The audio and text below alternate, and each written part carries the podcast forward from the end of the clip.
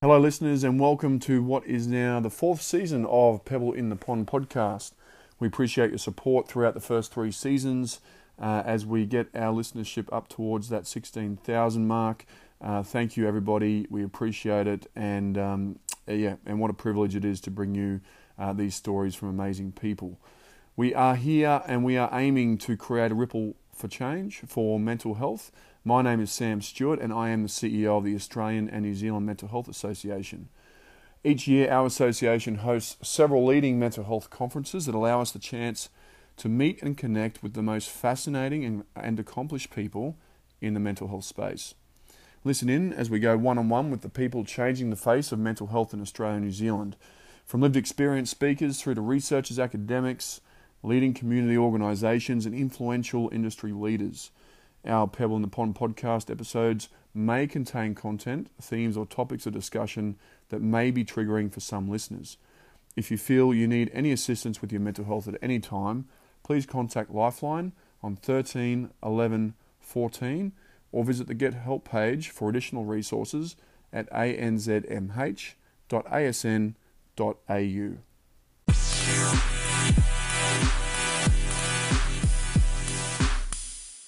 This week's podcast guest, Lieutenant Colonel Jacqueline Costello, was commissioned into the Australian Army in 2002 and has undertaken a diverse range of clinical, organisational, operational, command, and staff appointments during her service.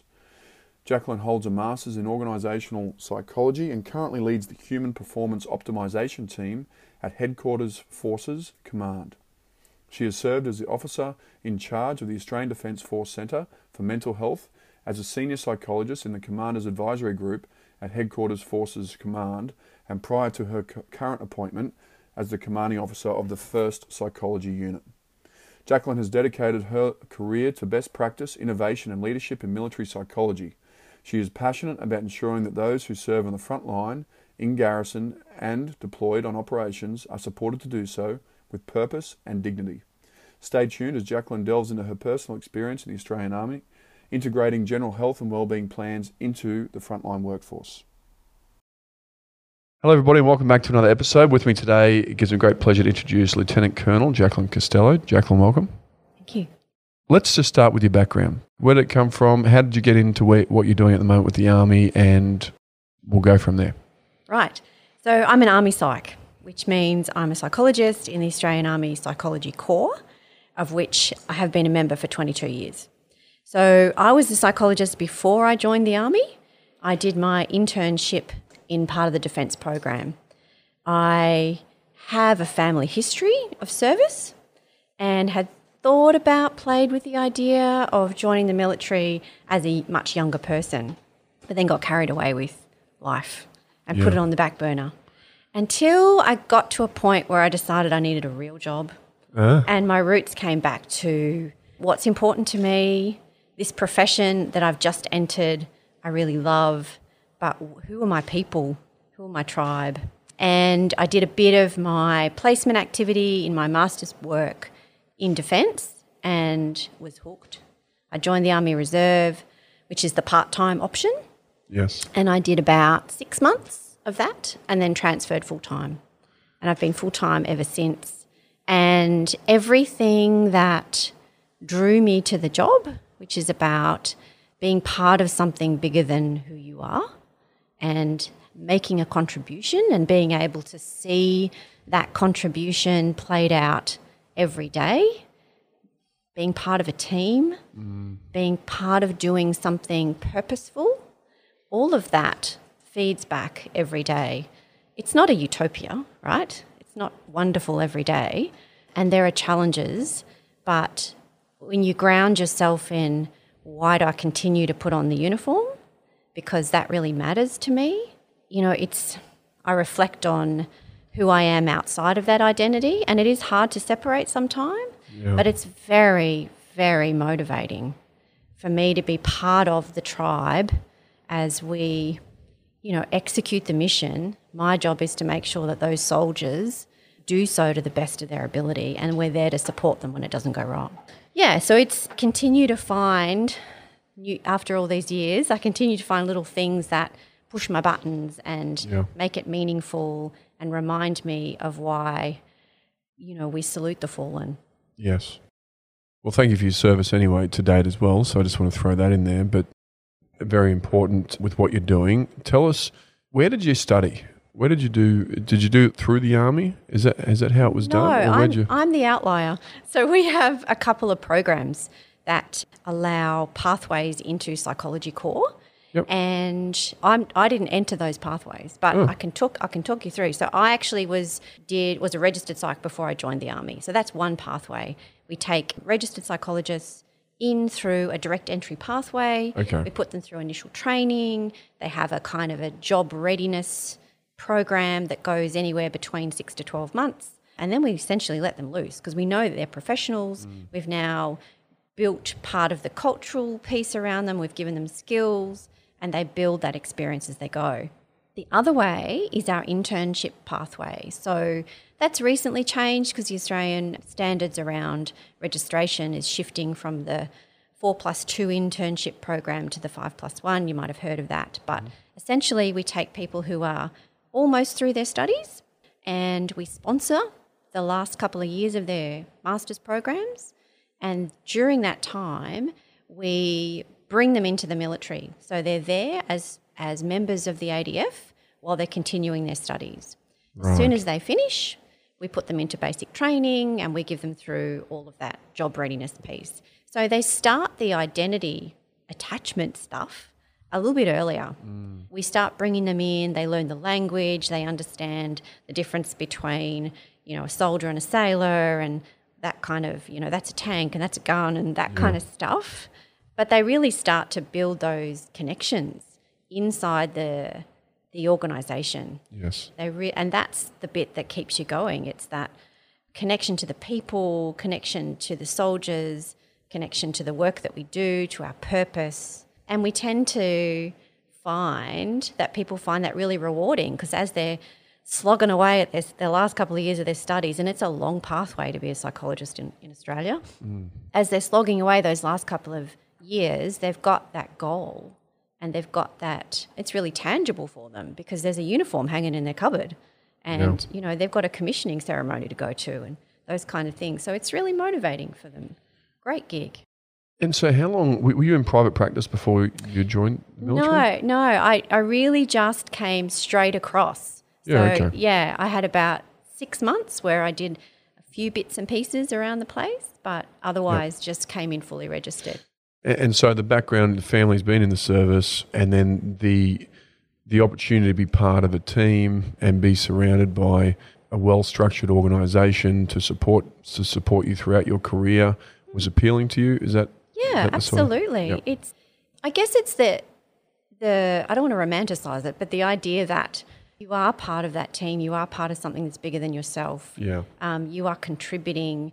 You're on this planet, and you're making a difference. yes And I think that all of the other bits about being in the military that I was probably naive to about, you know, supporting my family, supporting my education, giving me these wonderful opportunities, that was not necessarily the driver. It was more about intrinsic desire to serve. Tell us about your experience as your first commissioned in the army. Was it 2002? Yeah. Thereabouts? Yeah, yeah. And what was it like was you as getting into it? I mean, was it Yeah. everything you thought it was going to be? Was it tougher? I mean, tell us about the experience. Oh my gosh. So I'm a specialist service officer. So I come in under a stream that says you're an army psych, so you're not a warfighter, Jackie. Okay. But we're going to give you this amount of training, which is nowhere near what they give um, the warfighters, yes. and and that that should be that should be enough for you to be credible and for you to not hurt yourself and others. Okay. So, so we do basic training essentially. Now the other piece to the puzzle is this: I'm married to an army officer who is a warfighter. okay. And so my preparation for going to basic training was probably a little bit different to the other psychs in the room because I'd had lots of please do this, don't do that, tie it this way, carry it that way, don't say that. You know, so I had all these things in my head about preparation, and some of it was fantastic, but you know, other others were perhaps setting me up for this. okay. How does she know that? Ah, I don't know. I just, you know. So it was baptism of fire, but I have to say I absolutely loved it. I remember third day of basic training, we got a phone call home. I rang my husband and said, "Oh my god, I just learned how to salute on the march." And he just went, "You did what?" and I said, "You know, where you're marching and you get to salute at the same time as you're marching." And he just his voice was like, "Oh, you're gone. You're gone for life." if that is what if that is what fills you up, if that is what's rocking your boat, you're going to love this. And I loved it ever since. I absolutely loved it. Yeah. So it was, yeah, military training to me was like, give me more. But then going into a unit as the junior psychologist, that's when I first realized how important this role is because you've got the soldiers who look at you, A, you're an officer now, so there's an expectation you conduct yourself in a certain way and you know stuff. And then you've got the commanders who look at you and say, How can you help me? You know, I'm about war fighting. What are you doing here? Right. And, and so there's that navigation of soldiers, I'm here to help you. Mm-hmm. Yep, I, I'm wearing the same uniform as you. You know, I'm, I'm culturally competent. I speak the same language as you, but, you know, deep respect for what you do because I, you know, I don't do that. And then from a commander's perspective, being able to them to, to say, you know, I'm not going to make decisions for you. I don't, certainly don't have the same responsibilities, and your judgment is important. But I have to find a way to say that's a dumb idea. Right. And if you do that, these are going to be the first and second order effects. And, you know, the mental health of your soldiers matters. And you need to start thinking about how you manage your soldiers so that we get those capability outcomes, absolutely. But there's a journey here. So you know, I think if I look back on the way that I used to do that when I was a junior psych in the army, it was pretty rough. It was pretty oh, I think it was pretty um, ambitious. You know, you've got to back yourself, I think, in an organization that is action orientated and needs to be. Yeah. You got to back yourself. I think back to if not, you know, there's this, people who give me advice over the years, and one person said to me, "If not you, Jackie, then who who will?" Mm. So this assume responsibility, and it's been my kind of ethos ever since I was a junior captain, which is like the second commissioned rank that we progress through, is to be is not to try to be a warfighter, not to try and be like them. Don't try and, you know, adopt their mannerisms or pick up their lingo or mm-hmm. hang out the places they do, but be as good at my job as they are at theirs. Yeah. So be as professional. Make those judgment calls. Know your stuff. And so for a psych, that's about, you know, building a really big connection with not just inside the army. So having those professional connections outside with industry, with, with other colleagues, with peers that work in psychology, that work in the first responder uh, community, so that I can be as on point as I can to provide advice. And that's largely where, as you get more senior, your role moves away from that face to face with soldiers providing frontline mental health support to a command, command advisory role. You know, it's about we provide information that helps you make decisions. So really, I think what you're saying is so knowing your role in amongst the team when you join it is really important, and then how you can contribute to the team based on the strength that you bring to the yeah, team. yeah. Yep. Tell us about what the, what was it like with as far as the peers, like how you received peers. Is I mean, the psychology uh, something that they take very seriously? Has it been pretty progressive and and from a peer point of view, but then also the command side of things? Are Yeah. they taking it serious? Were Yeah. they open to it? Yeah. How have you seen that in the last twenty years since you joined? I've seen change. Absolutely. I know as a junior as a junior psychologist, I could, you know, walk through and clear a room. Not in a good way. It'd be, oh God, here she comes. Yeah, right. And, you know, that kind of expectation that I'm going to walk up to someone and say, Are you okay? And how can I help? And, you know, there's all the stereotypes about the psych Yeah. in the room. You know, I, I'm not I'm here, I'm not wearing a cardigan. You know, I'm just here to be part of this team and bring my capability, which is just as important mm. as all the others around the table. But I've seen change, and I reckon, particularly, the most drastic change has really been in the last five to six years. Is that right? Yeah. And what was that? So I think that there's been a few catalysts for change. Some of it has been external. You know, we've had a, a number of reviews that have looked at defence behaviours. There's been a whole lot of programs around pathways to change, etc.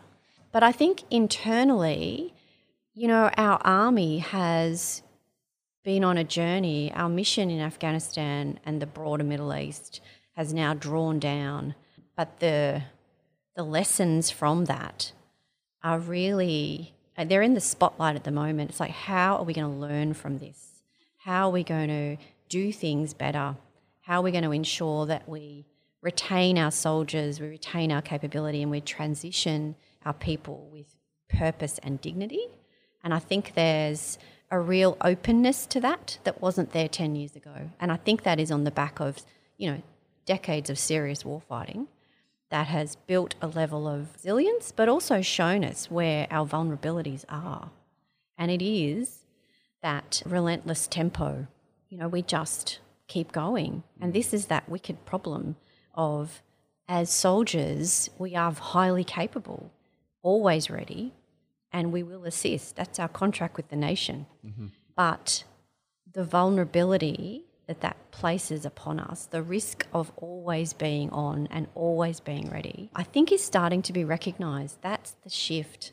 You know, in the past, it would be, well, you know, that's your identity and mm. you, you want to be part of the team, you turn up, you do your job.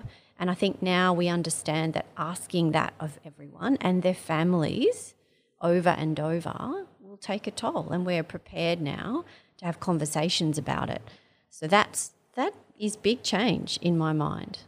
Did you feel initially there was a sense of you need to prove yourself to be taken seriously, or do you feel like that was sort of already there when you joined in, or have you seen that shift over time to say, oh, you know what, this is an important part, and as the leaders become more open to this yeah. and wanting to have that yeah. sense of you know looking after the mental health of their mm. team as a priority rather than just mm. a tick the box, she's here. I know. I don't know if it was like that. I'm just trying to ask yeah. you what it was like yeah. to what it is like. Yeah, I, look, it's. I certainly stand on the shoulders of lots who've come before me who did okay. it, who I guess worked in a, a different climate. Yeah. You know, they prior to army becoming so op- operational. We were, you know, in the 70s and 80s, we were a training army. We mm. weren't at war. There was peacekeeping operations, etc., and we were always on hand for domestic disaster response, etc. But you know, going to war, you know, in East Timor is where it kind of cracked open for us. So psychology services had a different intent, a different different things that we supported, and it wasn't until we started putting our soldiers on operations, on warlike operations, that there was this spotlight kind of shone on it. I think we've come full circle. I think we're now at a point where we can see that the psychology corps and the mental health of our soldiers is in everything we do. It's not just on operations, it's not just preparing them for operations, it's not just demounting them from operations.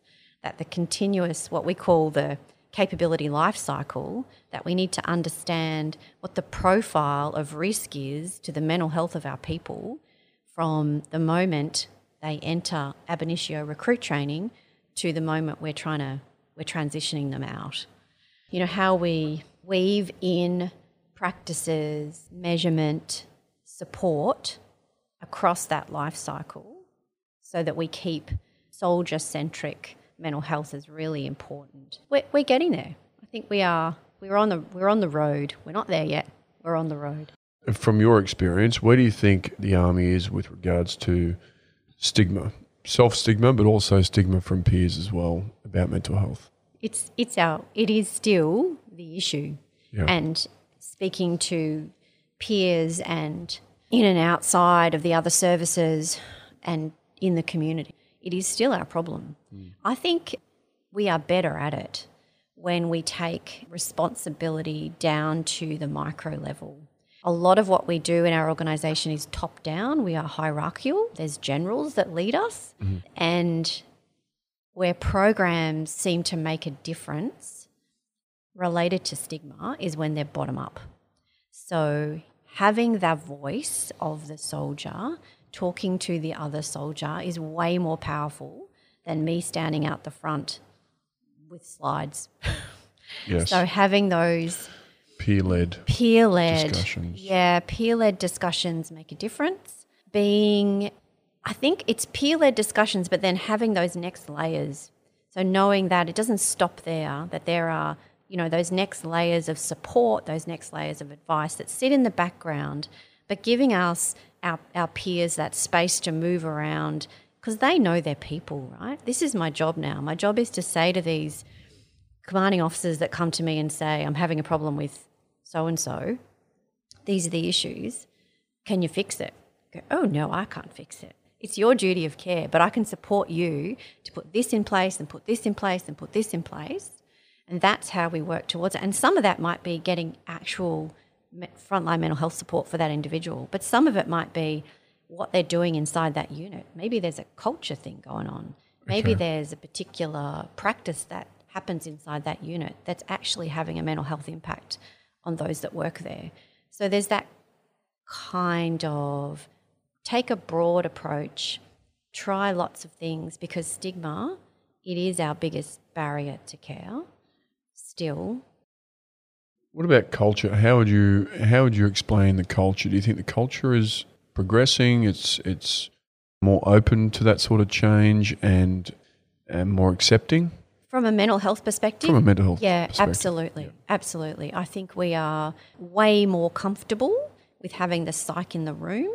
We are way more comfortable having discussions about what is the profile of risk around mental health.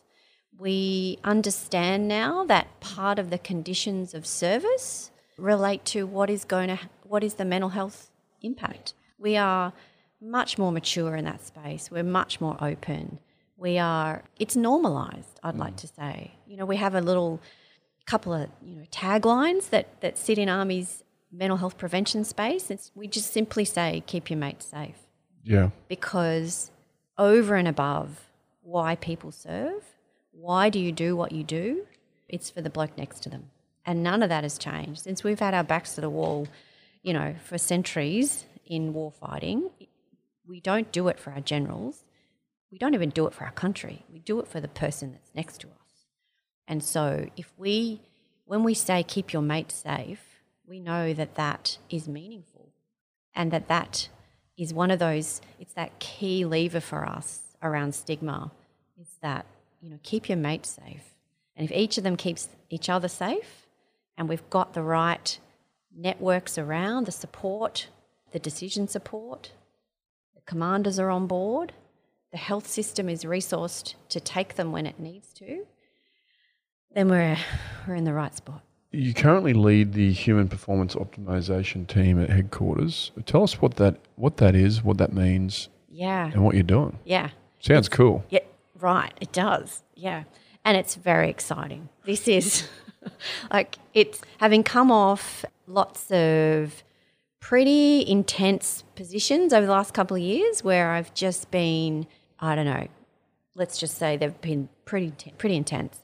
So this year I thought I was walking into HPO and going, great, this is going to be fun. I've got a team that's multidisciplinary. So I've got physical training instructors, physios, I've got general service officers, I've got psychologists, um, are really like this is the mixed bag.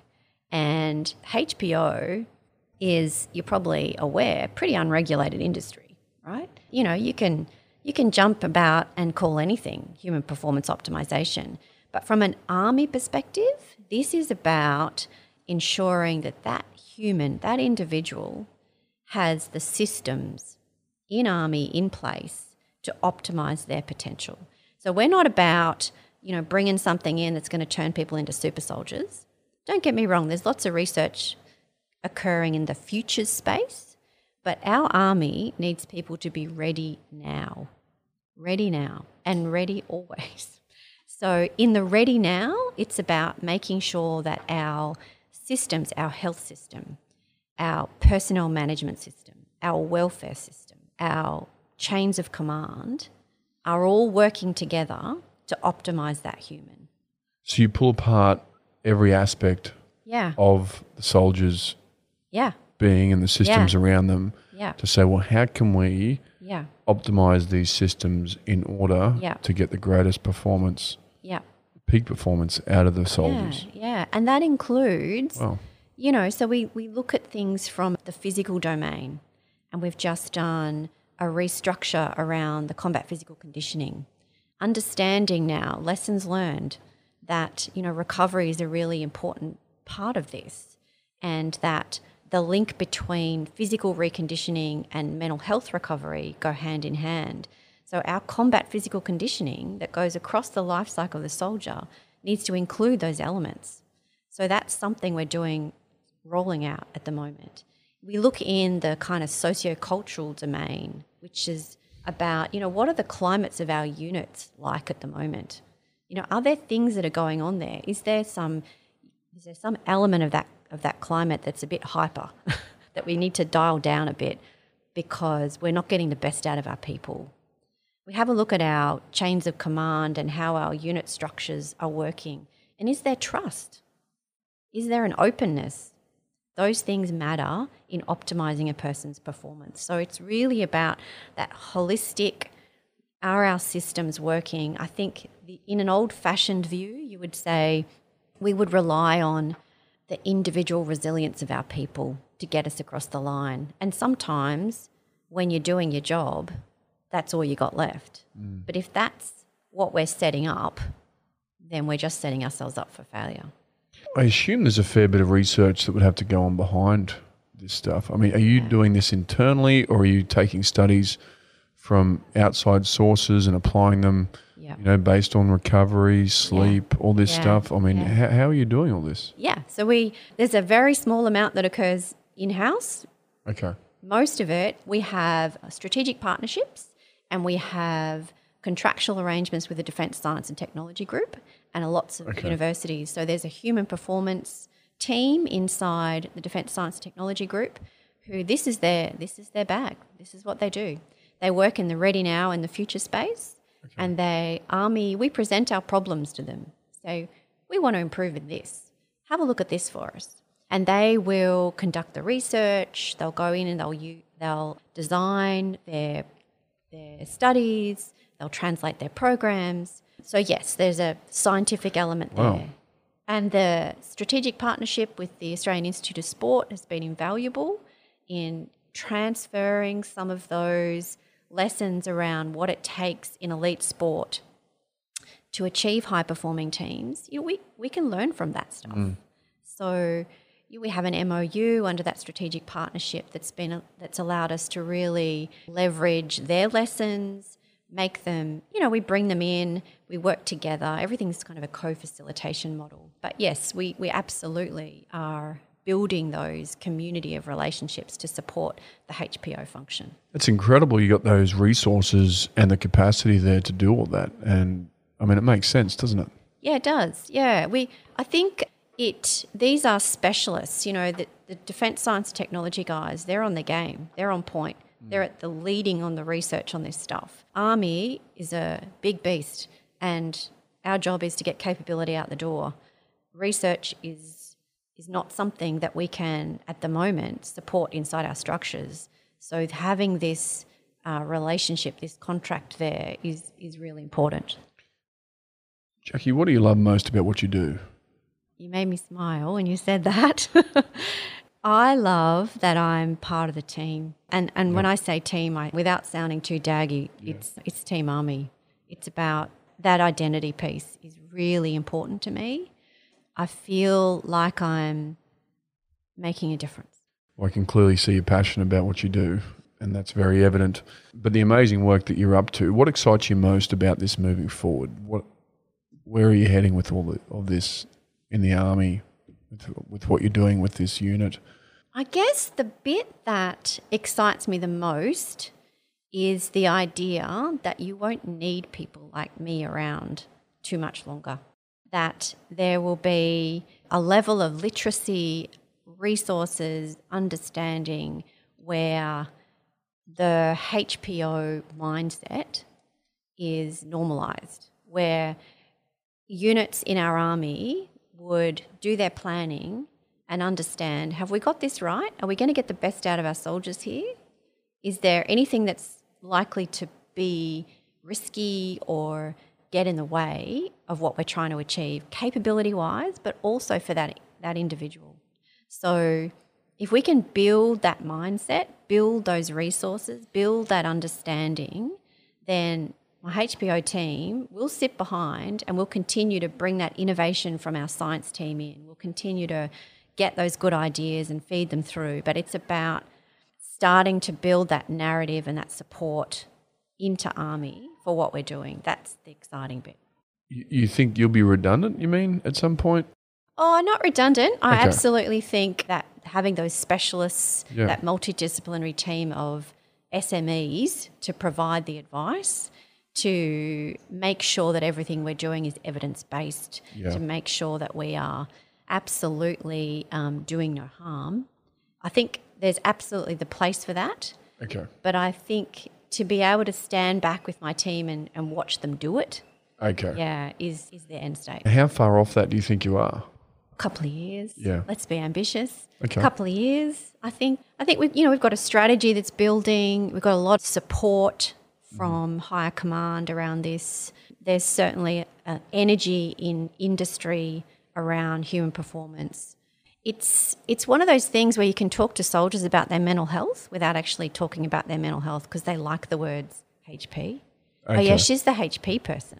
yeah.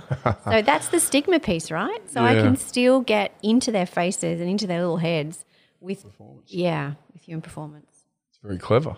Well, I think it's just being strategic. Yeah. Yeah. But And it's that- the name they associate, the label, isn't it? They yeah, associate. Yeah. And with stigma, you got to keep trying. Yeah. You just got to find ways. And if it means that I'm providing, I think someone from Fordham said it before mental health by stealth.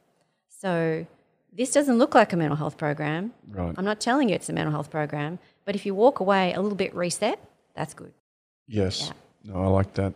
I mean, you can clearly see this best practice, innovation, the optimization part of this is something that really excites you. And it makes sense, doesn't it? How do we get our soldiers performing at their best in a peak state so that they, when they Yeah. have to go and do their job, that Yeah. they're ready to go? Yeah, absolutely. And look, I'd like to get to a state where we are, our soldiers and the command chains around them understand that it's okay to be not ready. Yeah. That sometimes stuff gets in the way, but that doesn't mean that you're you're done. It just means to use the AIS analogy, you know, you're just on the bench for a bit. And being on the bench is okay because you're still part of the team. You can still turn up for practice and you can still, you know, have your say, play your part. You're just not on the field at the moment. And if we can build that kind of analogy through to not only everything we're doing in the HP space, but more broadly in the mental health space, then our stigma, that, that's a big hit to stigma. You know, I I was I was going to ask you. The last question I was going to ask you was, how do you, when people are presenting with mental ill health or some sort of traumatic impairment, how how are you looking at that through the lens of the HPO side of things? Are you looking at it going, okay, let's we've got this over here. We're going to take you through this program to, like you said, be on the sidelines, still Yeah. still being a part of the team, Yeah. but. Is that is Yeah. that the approach that you're taking with this? Yeah, um, there's there's identifying this? Yeah, yeah, there's two things there. So the first is let's get that person to the appropriate care, Yes. and that is our garrison health system. Yes. But then the second question is how did we get here? How did this person get this psychological injury? How did this person get this moral injury? How did this person how did this happen? And so there's From a prevention point of view? Yes. Okay. Yeah, yeah. So then it's like, you know, what exposure did this person have? What system have they come through? What experience have they had? And let's have a look at our systems. Let's have a look at our practices, our programs, our training, the things that we are doing that might have put that person at risk. Got you. Yeah. Got you. Jackie, I think it's been really, really insightful to hear about all the things you've been up to. But tell us, how can people get in touch with you or what you're up to if they want to know more? So I am on LinkedIn. Okay. You can grab me on LinkedIn. Otherwise, the army is really contactable. Yeah, So you can, call the army. yeah, call the army. Okay, great. Was there anything you want to say in closing? Look, thank you for the opportunity. It is, I'm really proud of what I do. I, I get a lot of personal satisfaction, but it's, it is being part of something that's bigger than myself. And if I can give anybody the idea about doing that, then I would say commit. Beautifully said. Well, Jackie, thanks very much for your time. We appreciate it. Yeah, thanks for sharing your story and all the great things you're up to. My pleasure. Thanks for having me.